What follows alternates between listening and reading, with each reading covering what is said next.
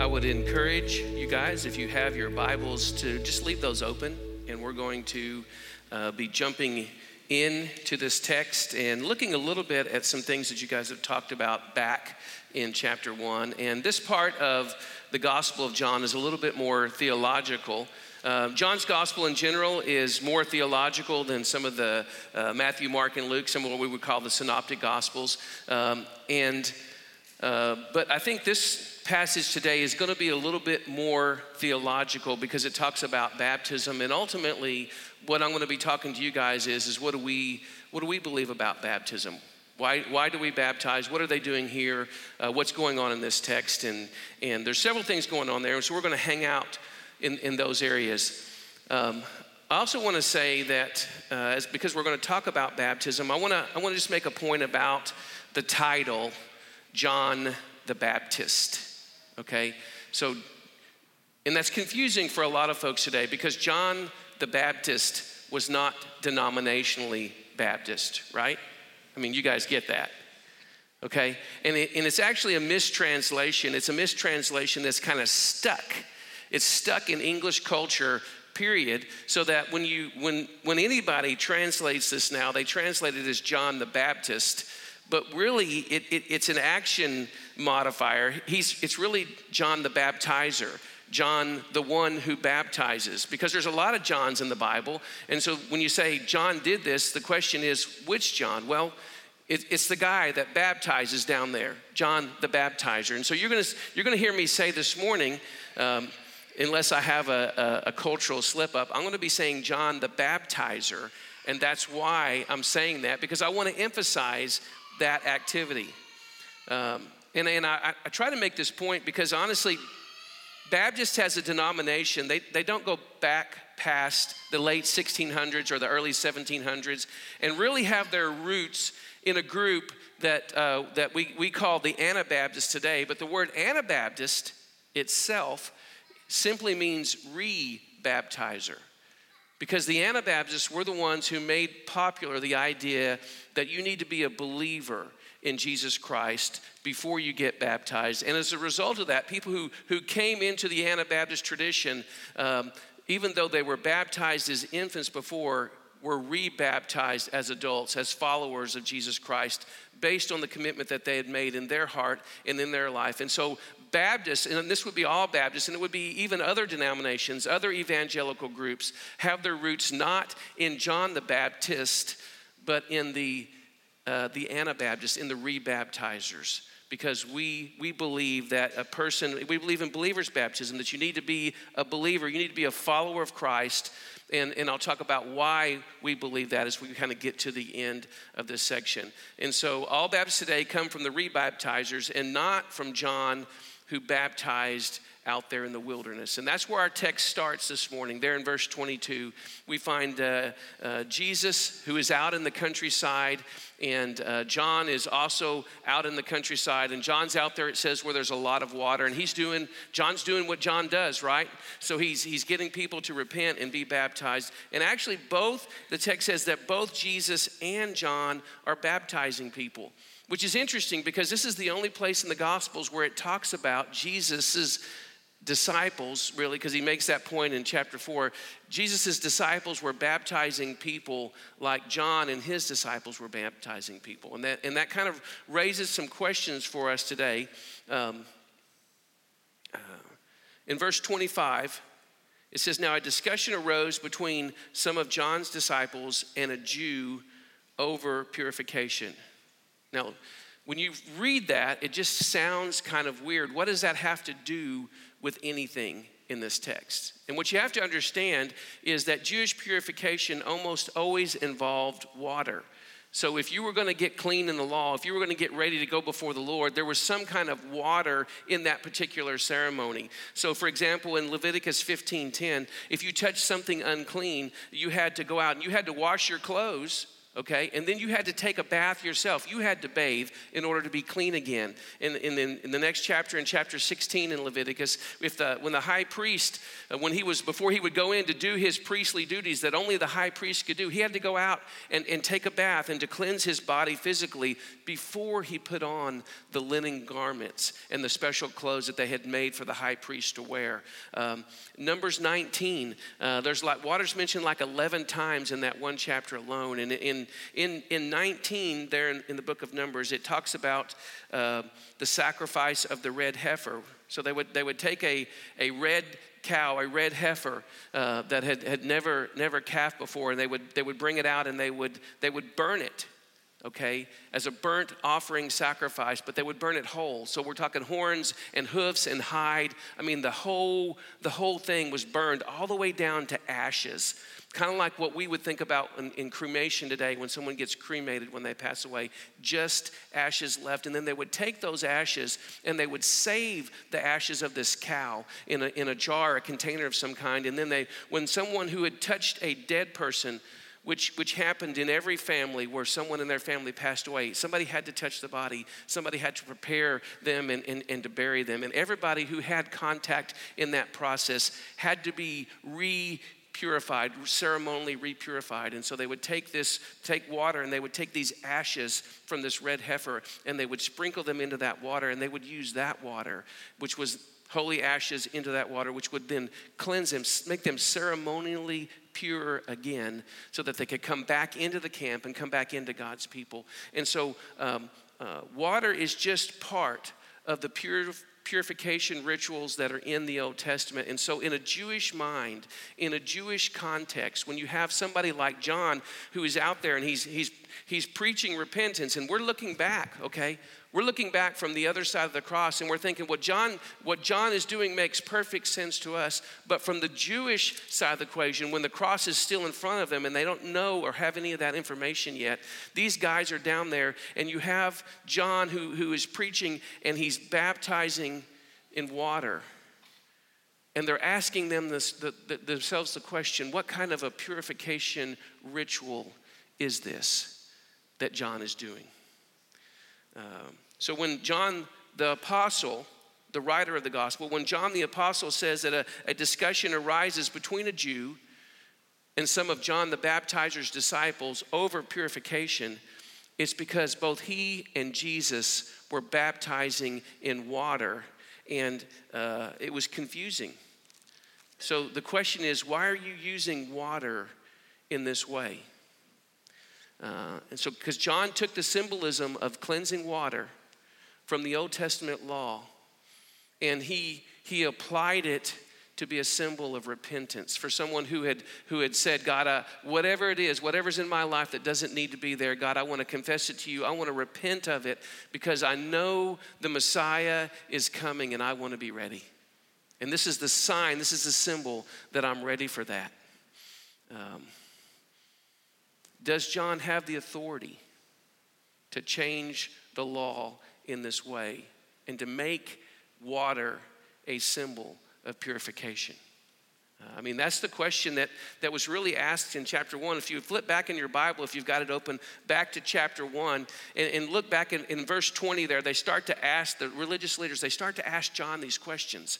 And, and, and, they, and so they go to him and he said, are you the Messiah? And, and John says, no, I'm not the Messiah. Well, are, are you Elijah then? And he says, no, I'm not Elijah. Well, well, maybe you're the prophet. Are you the prophet? And he says, no, I'm, I'm, I'm not even the prophet. And look at verse twenty-five there in chapter one. Their next question is, then why are you baptizing?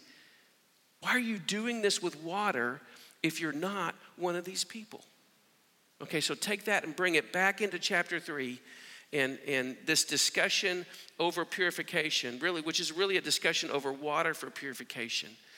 And, and, and to complicate this more, guys, keep in mind, and we don't talk about this much, but keep in mind that John the Baptizer is a priest, okay? He's born in a priestly line. And um, uh, and John's response to, to them when they ask him back in chapter one, why are you baptizing? He doesn't even answer that question. He just says, I baptize with water. But there's somebody coming after me.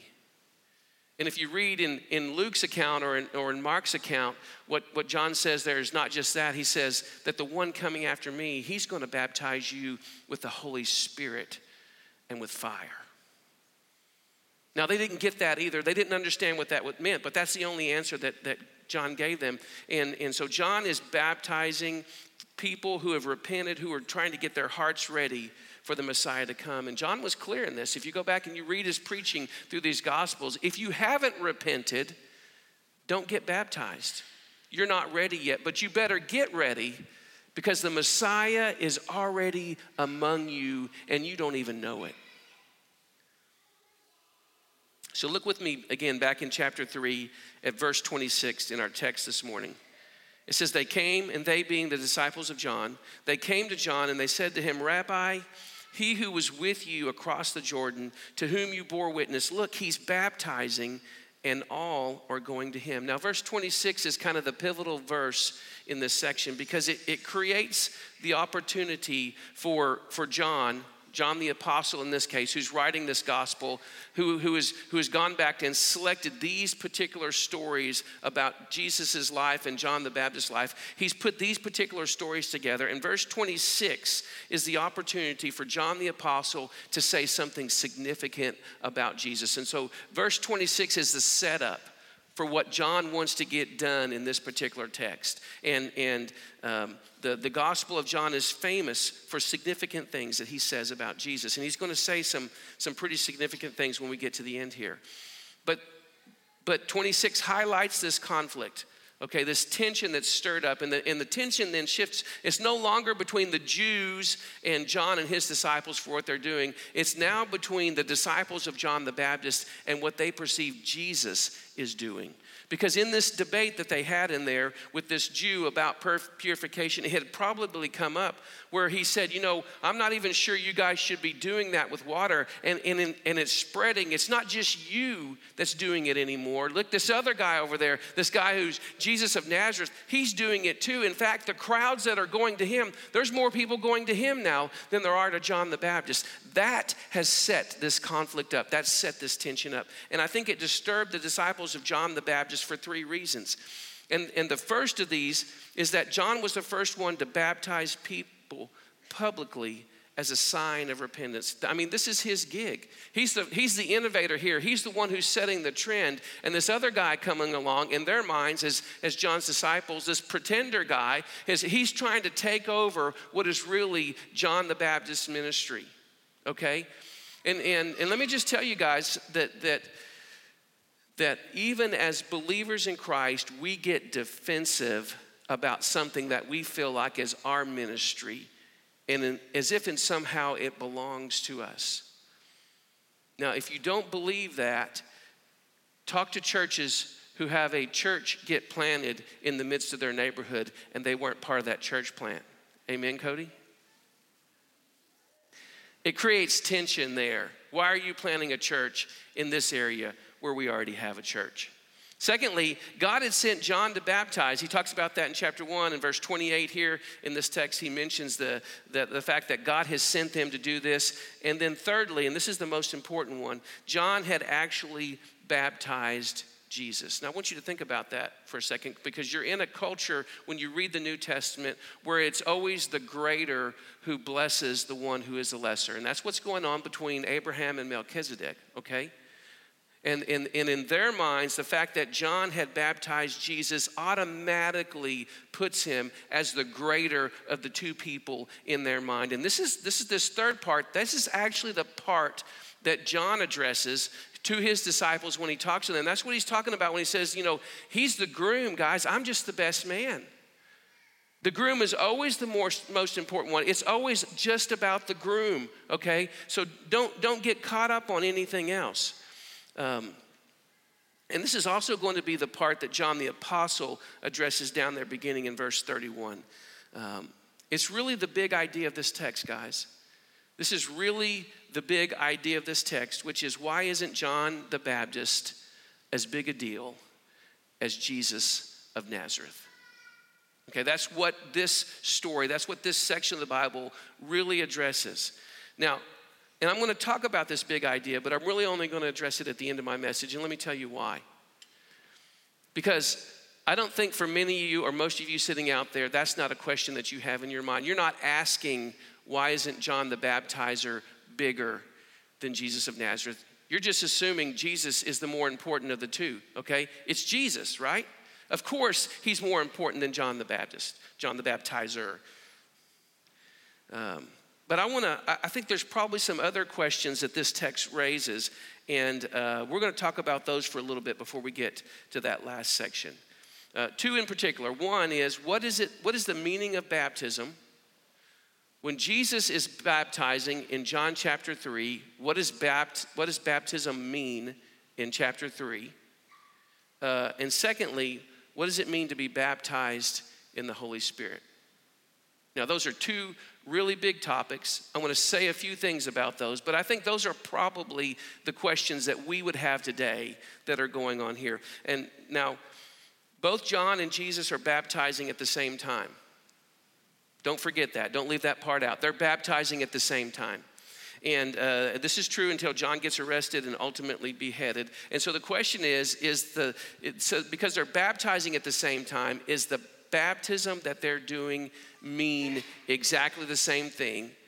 Or in the same way that John had stepped up water purification and changed it into a symbol for repentance, had Jesus then already taken baptism and stepped it up again, another step, to mean something else closer to what we we we see it as today? All right, so that's the that's the big question there. Um, now, keep in keep in mind as well, Jesus has not re- revealed himself as the Messiah. Nobody knows except John the Baptizer. Okay, nobody knows John that Jesus is the Messiah. John is the only one who knows at this point. Um, And uh, so when you when you go in and you look at the text, this is a place probably where all of the commentators, all of the people who, who are scholarly study the text, all of them agree at this particular point that what Jesus is doing in John chapter three is exactly the same as what John the Baptist is doing. They're baptizing at the same time, and they're both baptizing with a baptism with the same meaning. It's a baptism of repentance for people to prepare themselves for the coming of the Messiah. Now, in a little bit, we're going to talk about what we believe about baptism, because as Christianity advanced, we developed a little bit different understanding. It means more than just repentance to us, and we're going to talk about that. Uh, but but I would just caution you, don't bring a post-resurrection understanding of baptism and read it back into this text in John chapter three, uh, because you have to keep in mind that the law... The law, which is God's covenant with Israel, is still in place until the resurrection occurs, guys. God's covenant with his people through Moses, through the law, is still fully in effect until the resurrection takes place. And then only then can you have the beginning of a new covenant, okay? And another word for covenant is the word testament. So we have the Old Testament and the Old Covenant and the New Testament and the New Covenant. But that New Covenant can't start until Jesus rises from the dead. All right, so we have a little bit different understanding. And again, we're going to talk about that. Uh, but our understanding of baptism comes directly from Jesus' death and his resurrection. Now, the second big question here that we're going to look at this this in this text is the is the question of the baptism of the Holy Spirit. Now, there's a there's a lot of views out there about the baptism of the Holy Spirit, and uh, there are there are people that are going to disagree with what I'm going to say today, and some of you sitting here today may disagree with what I'm going to say about baptism in the Holy Spirit. And so I'm going to keep this pretty light and pretty straightforward. Uh, there are some groups which te- treat the Holy Spirit as something which marks a person who is who's just really spiritual. So when, for example, when you get into First Corinthians chapter one and it talks about the divisions there in the in, in Corinth, some of that was over baptism. I got baptized by Paul, and I got baptized by Peter, and I got baptized by somebody else. And, and Paul says, don't do that. But there was a there was a group in there which was also um, really focused on the Holy Spirit and on spiritual gifts, which he addresses a little bit later in the, in the process of that. And um, uh, who really felt like they were more spiritual because of the evidence of the Holy Spirit in their life. They felt like they were more spiritual than the other Christians who were there in the city of Corinth. And some of that idea has carried over into the church today. Now, there are also some groups, I think, which use the Holy Spirit as a, a second or an additional blessing. You have ordinary Christianity. You have those who, who, who believe in Jesus and follow in Jesus, but then you have another group. It's kind of like a, uh, it's like a, a, an ex, a, another gear, okay, in your transmission. There's another higher speed out there, and those are the people who have this additional blessing of the baptism of the Holy Spirit. Now, if it's not apparent to you at this point, I'm not for either one of those two particular ideas. I don't think that the Holy Spirit is there to, to uh, mark people who are ex- exceptionally more spiritual than other people, and I don't think God gives the Holy Spirit, uh, the baptism of the Holy Spirit as, a, as an extra gear there to move you into another speed, a higher speed, all right? So what do we believe then about water baptism and being baptized in the Holy Spirit? Uh, so let me just throw a statement up. It's going to be on the screen. Water baptism is something external. It's designed to show how something has changed on the inside. So we we do water baptism as a symbol, as a sign, as a, to show that something has happened on the inside of us, and we're marking that change by using a water baptism. So I want to say three things about this, and I had to choose really between putting my points on the screen and the text of Scripture on the screen. I went with the text because I think the Scripture is more important than what I have to say. So I'm going to give you the point, and then we're going to read a, we're going to read a Scripture together, okay? So number one, we baptize because Christ commanded us to do this. So if you're taking notes, we do it because Christ commanded us to do it, all right? So in Matthew twenty-eight is one of the clear places to see this. Uh, most of you are familiar with this passage, but let me just read it. You follow along on the screen. Go, therefore, and make disciples of all nations, baptizing them in the name of the Father and the Son and the Holy Spirit, teaching them to observe all that I have commanded you. And behold, I am with you always to the end of the age. Folks, those who follow Christ follow him in baptism. Those who follow Christ follow him in baptism because Jesus, uh, Jesus himself was baptized, not because Jesus needed to repent. Jesus was the Messiah. He didn't need to repent to get ready for the Messiah, but he submitted to the baptism of John. Why? Because he set an example for us to follow in being baptized, all right? Um, Jesus framed making disciples as going and baptizing and teaching. Those are the three action words there. He's make disciples. How are we going to do that? We're going to do that by going and baptizing and teaching them all of these things. Secondly, second thing that we believe about baptism is baptism is a symbol, okay, of us being joined to Christ. It's a symbol of us being joined to Christ. Romans chapter six says, do you not know that all of us who have been baptized into Christ Jesus were baptized into his death? And we were buried, therefore, with him by baptism into death, in order that, just as Christ was raised from the dead by the glory of the Father, we too might walk in newness of life. Guys, baptism is a symbol of Jesus dying and being buried and rising from the dead. And uh, Paul taught the church in Rome that when we follow him in baptism, we are symbolically acknowledging the fact that we have been joined with Christ in a mystical way. And I, and I have to use the word mystical there, guys, because there is no logical explanation to explain any other things. Paul says you are either not in Christ or you are in Christ. And when you are in Christ, it is a very mystical kind of thing. You are suddenly different. Your status before God has suddenly changed when you are in Christ. And baptism is a, is a picture of this. It says that we, we participate in a way in his death so that we might participate also in the future in his resurrection. This means our old life dies and we live as a new person in Christ. Third thing I want to say about baptism this morning is that we see baptism as a public profession of our faith. And we've I've, I've kind of talked all the way around this, but there it is plain. We see baptism as a public profession of our faith in Christ.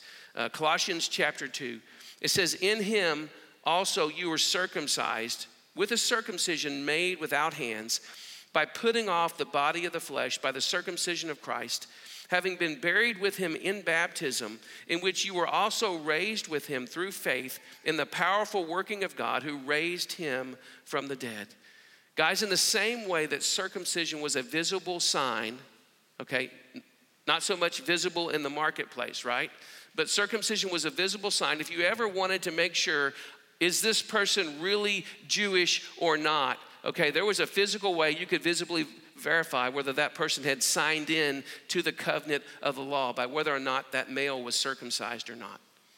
In the same way, Paul says that we were, uh, our covenant with God uh, is marked not by circumcision anymore, but by baptism. Baptism has become the visible marker of our commitment to Christ, and that's how we publicly proclaim our commitment, our covenant in Christ to each other, all right?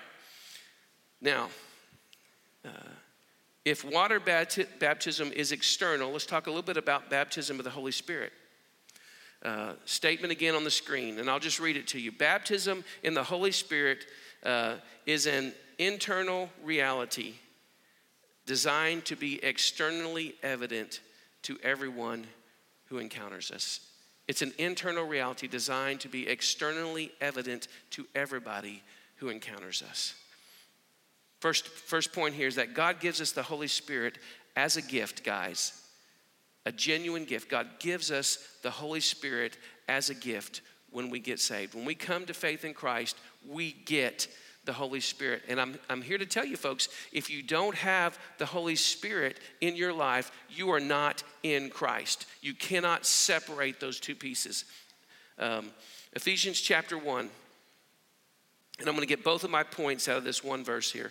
It says, in him, in Christ, in Christ you also, when you heard the word of truth, the gospel of your salvation, and you believed in him, you were sealed with the promised Holy Spirit, who is the guarantee of our inheritance until we acquire possession of it to the praise of his glory. Notice there's two things in this verse, and these are these are really the, the two points. We get the Holy Spirit when we believe, okay? Says, says in there very clearly, when you heard the word of truth, which was the gospel, the gospel of salvation, and you believed, it says you were sealed with the Holy Spirit, okay? And secondly, that the, the second idea in this passage is that the Holy Spirit is God's seal or mark on us that we belong to him.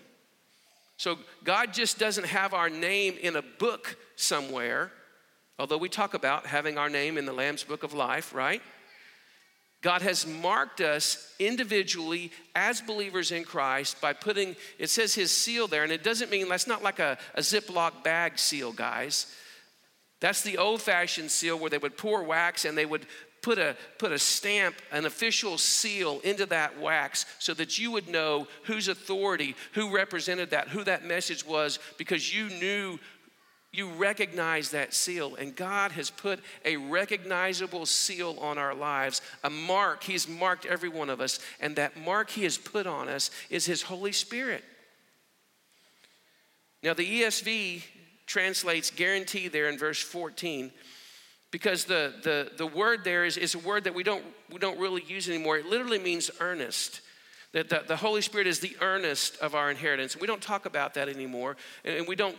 I think in real estate, they still use the earnest money down on a transaction, okay? But it, it's kind of going out of vogue. And, and basically, earnest money is money that you put down to guarantee that you're going to go through the deal, right? You put your earnest money in, and it shows that you're sincere, you're earnest, and you're going to follow through with your commitment on whatever that contract is, whatever it is that you put your money down, and, it, and it's like a deposit. And some of your translations will use the word deposit, and that's okay as long as you understand that it's a non-refundable deposit, okay? It can't be taken back. And um, uh, it means you are committed. And guys, God has forgiven us. He's given us the Holy Spirit and forgiven us to show that he's committed to our salvation in a way that he is not going to back up from. He's not going to do that. He's not going to back away from it. And that leads to other things we believe about whether or not a person could lose their salvation. But I'm going to stop here because I still haven't talked about the big idea of the text yet. And Cody will have plenty of plenty of time to talk about that down the road. So why is Jesus greater than John the Baptist? Most of you believe he is. Why is he greater than John the Baptizer? All right? If there's one thing that John understood clearly, he understood that he was not the Messiah. You've heard of a Messiah complex, right? Sometimes it, it maybe it's it's maybe it's in a pulpit somewhere, maybe it's a C E O of a company, maybe it's a politician, you know, the person who believes that they're the savior of whatever it is, either of the of the church or of the company or of the nation, and, and that everything hinges on them and everything has to be about them. And and and guys, John the Baptizer did not have a Messiah complex. He understood clearly that he was not the Messiah because, guys, he got to see something. God revealed supernaturally something to him that was not revealed to the rest of Christianity until John the Apostle wrote the book of Revelation. God showed him that the Messiah was going to be the Lamb of God who takes away the sin of the world. Now, you, you've heard that phrase, and it, and it maybe doesn't mean a whole lot to you, but a lamb who takes away sin, guys, is a sacrificial lamb.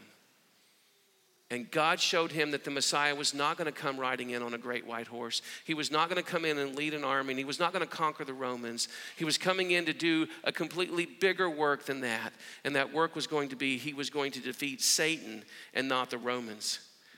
But he was going to do it by dying. And, and that's why he says in verse thirty, he must increase and I must decrease. And guys, don't skip the must there.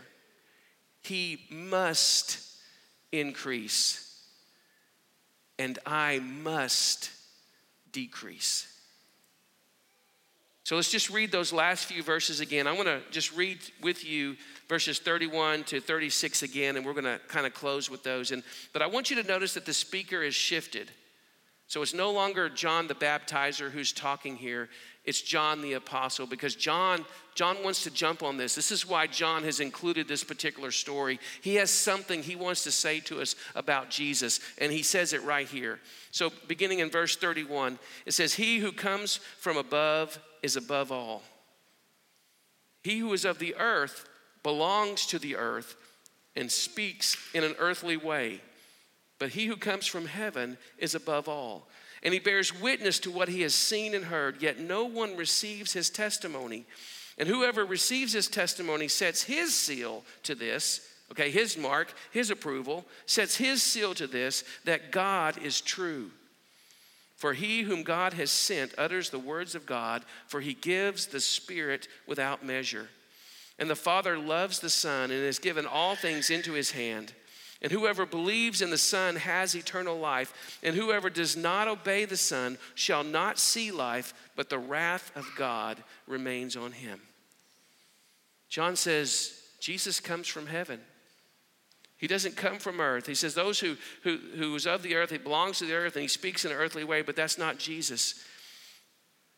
You know, John uh, the Baptizer is a man who is called by God to lead people to repent. He is a prophet. He's anointed by the Holy Spirit. He's doing exactly what God has called him to do. But folks, John the Baptizer is just a man, and he understands his manhood. And Jesus is not a man in the way that we think of men, because He's, he's not a man who became God. He's not a man who was just really spiritual and worked his way up to godhood somewhere along the way. He, he's not a man who, who, who, who was divinely possessed by the Holy Spirit or some other divine power so that he became divine by virtue of being totally possessed by this divinity. His origin is heaven. But he's not an angel sent down from heaven, okay, to, to do these things and, and, and to try to save us. He, he does come from heaven, and he takes on flesh. He becomes fully human. He takes on flesh and becomes fully human to walk with us.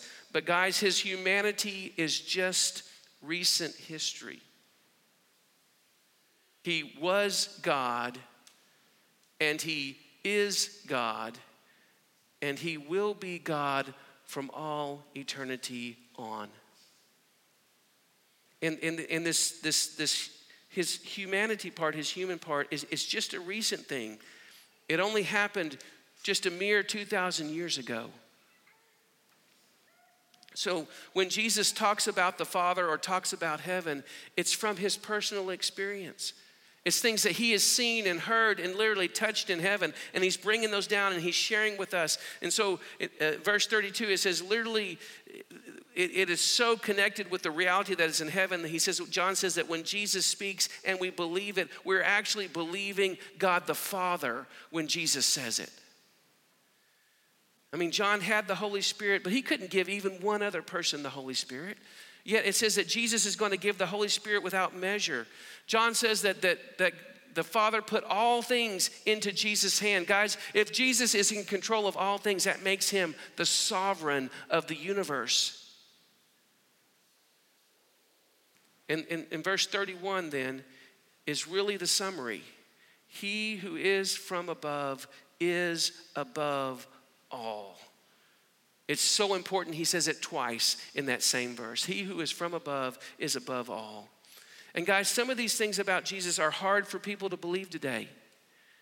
How could someone that, that we could see and touch as a man really be all of these things? But I think one of the hardest things that is really the, the end of this passage there in verse thirty-six. Uh, because if what, if what John says is true, if these things are true about Jesus, and I want you to think about that for a second. If these things are true about Jesus, if we believe them, guys, then if if Jesus really is from heaven and not from the earth, if if when he speaks, it really is the very words of God himself, if he truly is above all and he has all things in his hand, guys, then to reject Jesus is to reject God himself and everything that God has to offer. So, it actually makes sense in verse thirty-six when it says, whoever believes in the Son has eternal life, and whoever does not obey the Son shall not see life, but the wrath of God remains on him. And guys, notice that that that believing and obeying are absolutely in this sentence equal to each other, so that you could switch those and say that, that he, whoever obeys the Son has eternal life, and whoever does not believe in the Son shall not see life. You haven't changed the meaning of this text at all, because believing and obeying are exactly the same meaning in this verse. We talked about Jesus becoming a man. Why would Jesus come from heaven and become a man? It's because he needed to die. He had to be a man to die. To be the Lamb of God, the sacrificial lamb. The lamb had to be sacrificed. And it was sacrificed for us on that cross. And, and guys, that's the gospel, and, and, and Jesus did that not so that we could be ceremonially clean, but so that we could be actually cleansed from our sin, clean for real. You know, in, in just a moment, we're going to, uh, to do a celebration that we do every week here at Redeemer, and that's to uh, remember uh, the broken body and, and the shed blood of Jesus. And you, you can see that we have a communion table here, and there's one in the back on both sides and two here at the front. And in just a moment, we're, the, the band is gonna come back up uh, while I pray, and we're gonna sing a song. And, and during that song, guys, that's that's a time of reflection for you to think about not only the, the message today, but it's an invitation to uh, to worship God by taking from this table. And so if you're a, if you're a believer today, and, and your testimony is, yes, this is what Jesus Christ has done for me. I know that I'm in Christ. I, I know and sense the power and the working of the Holy Spirit in my life. Then, then we invite you to participate with us. But if you're if you're still kicking the tires, if you're still checking out Christianity, then then this celebration is something that you still have in front of you yet. It's something that you'll you'll do after you've taken that step and you've invited Christ into your life. Um, It, it is a celebration, but guys, you can't celebrate something that hasn't happened yet in your heart and in your life. And so we're going to ask you to, to worship with us, to be here with us. Uh, we're glad, we're so glad that you're here. But, but this step, this part, is for those people who know that they're in Christ. They know that they've uh, they've participated with Jesus in this way, um, joined with him. And so uh, let me let me just pray as we walk into this time. And again, the band's going to come up here while I'm praying, and we're going to sing a song. And during that song, if your heart is in the right place as a believer and follower of Christ, then during that song, at some point, if you would come up and get uh, those elements and take those back to your seat with you. And then Davis is going to come up here, and he's going to lead us and walk us through uh, this celebration together.